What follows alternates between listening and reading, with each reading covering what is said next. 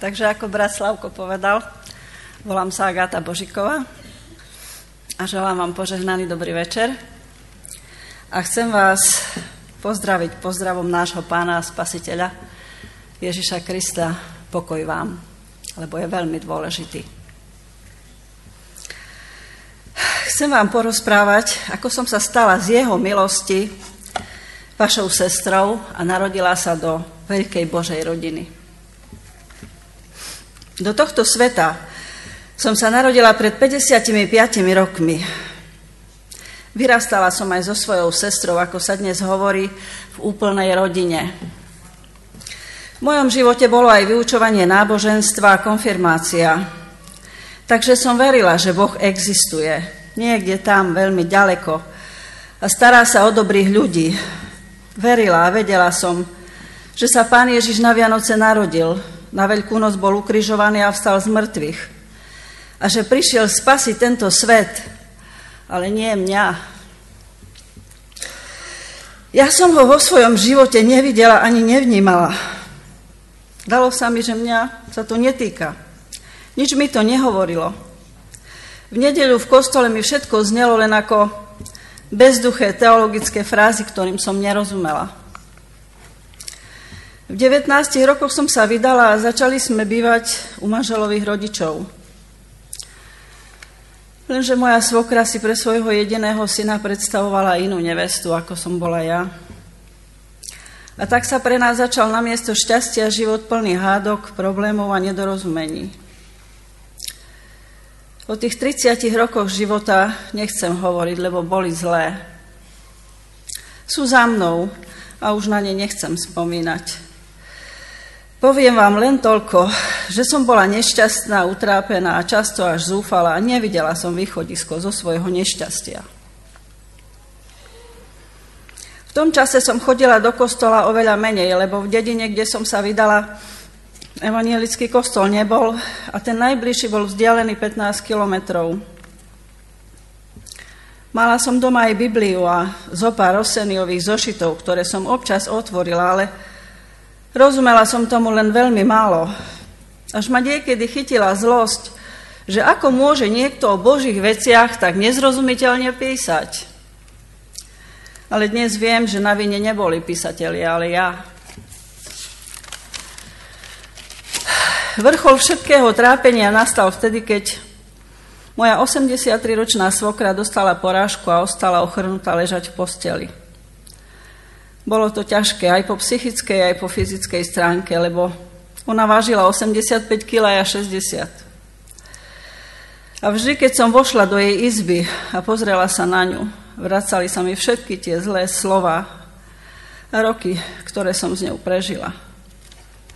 Asi po troch mesiacoch tohto trápenia, keď som už bola celkom na dne, sadla som si v kuchyni za stôl a začala som sa s plačom pýtať Boha, toho vzdialeného Boha.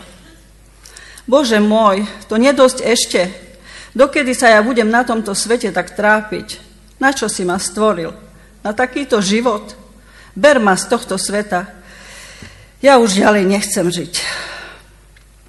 V tom mi hlavou prebehla myšlienka. Ako keby sa ma niekto opýtal, dobre, chceš zomrieť, ale kde skončíš? Vtedy sa mi v mysli začali vynárať moje hriechy a zvlášť tie, ktoré sa už nedali napraviť. A ja som si veľmi jasne uvedomila, že aj jediný z nich stačí na to, aby som skončila v pekle. V pekle, pýtam sa teraz ja, veď celý môj doterajší život bol jedno veľké peklo a ja mám zomrieť aj zas do pekla. Ja nechcem skončiť v pekle. Zmiluj sa nado mnou, Bože môj, pomôž mi, urob niečo, alebo mi povedz, čo mám urobiť ja. Veľmi som vtedy plakala. A ešte stále nechápala, že Boh už dávno urobil všetko, čo bolo treba pre našu záchranu. Keď pred 2000 rokmi poslal na svet svojho jediného syna, aby na kríži zaplatil za môj hriech, a nie len za môj, ale za hriechy celého sveta. A že ja pre svoju záchranu nemôžem urobiť nič. Iba to, čo som práve robila. Vyznať Bohu svoj hriech a prosiť o zmilovanie, lebo človeku, ktorého neťaží hriech, Boh nemá čo odpustiť. Vtedy sa ešte nestalo nič, iba sa mi potom plači trocha uľavilo. Až večer toho istého dňa, keď už v dome všetci spali, vzala som do ruky, ani neviem prečo, jeden z tých Roseniových zošitov, ktoré som spomínala, že mám doma a začala som čítať. Nepamätám si, na ktorý mesiac či deň to bolo, len viem, že som odrazu prišla k vete, Boh vás nebude súdiť podľa vašich hriechov. A to ma veľmi zarazilo. Akože ma nebude súdiť podľa mojich hriechov a ja sa pre ne tak trápim. Preto som rýchlo čítala ďalej v nádeji, že tam nájdem odpoveď. A našla som. Lebo ďalej tam stálo. Pretože Ježiš Kristus zaplatil za všetky vaše hriechy, očistil vás svojou krvou na kríži a vy ste pred Bohom čistí a ospravedlnení. Bola to pre mňa ohromujúca správa, ako keď udrie blesk z jasného neba, aj keď v izbe bolo úplne ticho. Prvýkrát v mojom živote ku mne prehovorilo Božie slovo – a mne bolo dané z moci Božieho ducha pochopiť úžasné tajomstvo Evanielia. Dalo by sa to ešte prirovnať k tomu, keď v noci ťuknete do vypínača a v izbe sa rozsvieti svetlo. Tak sa rozsvietilo v mojej hlave, aj v mojej duši. Bola som si a som si aj dnes absolútne istá, že toto som nepochopila zo svojej sily, ale z moci Ducha Božieho, ktorý mi v jedinej minúte otvoril slepé oči, hluché uši, ale hlavne rozbil moje kamenné srdce, aby do neho mohla vstúpiť tá nádherná správa o záchrane hriešného človeka.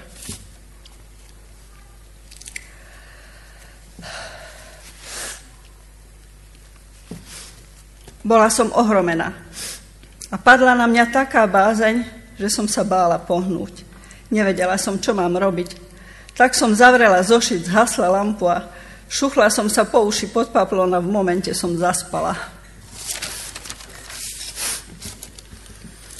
Keď som sa ráno zobudila, myslela som si, že budem od radosti lietať. Tak ako som deň, deň predtým chcela od žiaľu umrieť, tak som dnes ráno išla umrieť od šťastia. Strašne som sa tešila, že už neskončím v pekle, ale že ma pán Ježiš prijal na milosť a odpustil mi všetky moje hriechy. Všetká ťažoba bola preč a mňa zaplavila úžasná radosť, pokoj, ktorý prevyšuje každý rozum, ale hlavne ten môj. Priatelia moji, veľmi ťažko sa to slovami opisuje. To sa musí prežiť a dá sa to len z moci Ducha Božieho. A opäť som plakala, ale teraz od šťastia a radosti. Ďakovala som Bohu za jeho milosť, lásku, za spásu a dar viery, ktorú som od neho dostala. A to všetko bez akejkoľvek mojej zásluhy. Prosila som ho, aby ma už nikdy nepustil zo svojich rúk, že mu chcem patriť už navždy. A on mi odpovedal slovami 32. žalmu. Vyučím ťa a ukážem ti cestu, po ktorej máš kráčať. Radiť ti chcem a moje oko bude bdieť nad tebou. Ktoré keď som si prečítala, bola som si úplne istá, že patria mne. On dobre vie, že veľmi potrebujem jeho vyučovanie, radu i ochranu. Lebo som bola ako práve narodené dieťa, ktorého sa nemal kto ujať a ono vedelo len málo o duchovnom živote s Bohom. A tak som začala spoznávať Boha, ale aj samú seba a svoje chyby a nedostatky. Božie slovo ku mne stále viac hovorilo. Roseniové zošity boli zrazu oveľa zrozumiteľnejšie a znova som sa divila, ako som tomu nemohla rozumieť.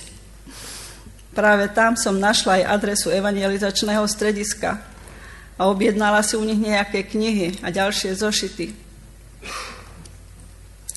Tam som sa zoznámila aj so sestrou Aničkou Kolárikovou, ktorá mi bola veľmi nápomocná. Všetko som to doslova hltala, snahe dozvedieť sa o Bohu a o živote s ním čím viac.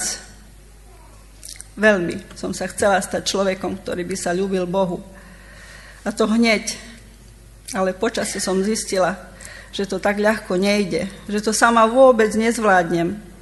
A tak sa začal boj a proces, ktorému Biblia hovorí posvedcovanie a ktorý bude trvať do konca môjho života. A to by bol tak asi záver môjho rozprávania o tom, čo pre mňa Boh urobil, ako zmenil moje postoje, názory a vzťahy v mojom živote, v mojej rodine, za čo ho budem chváliť a ďakovať mu po zvyšok svojho života. Amen. Amen.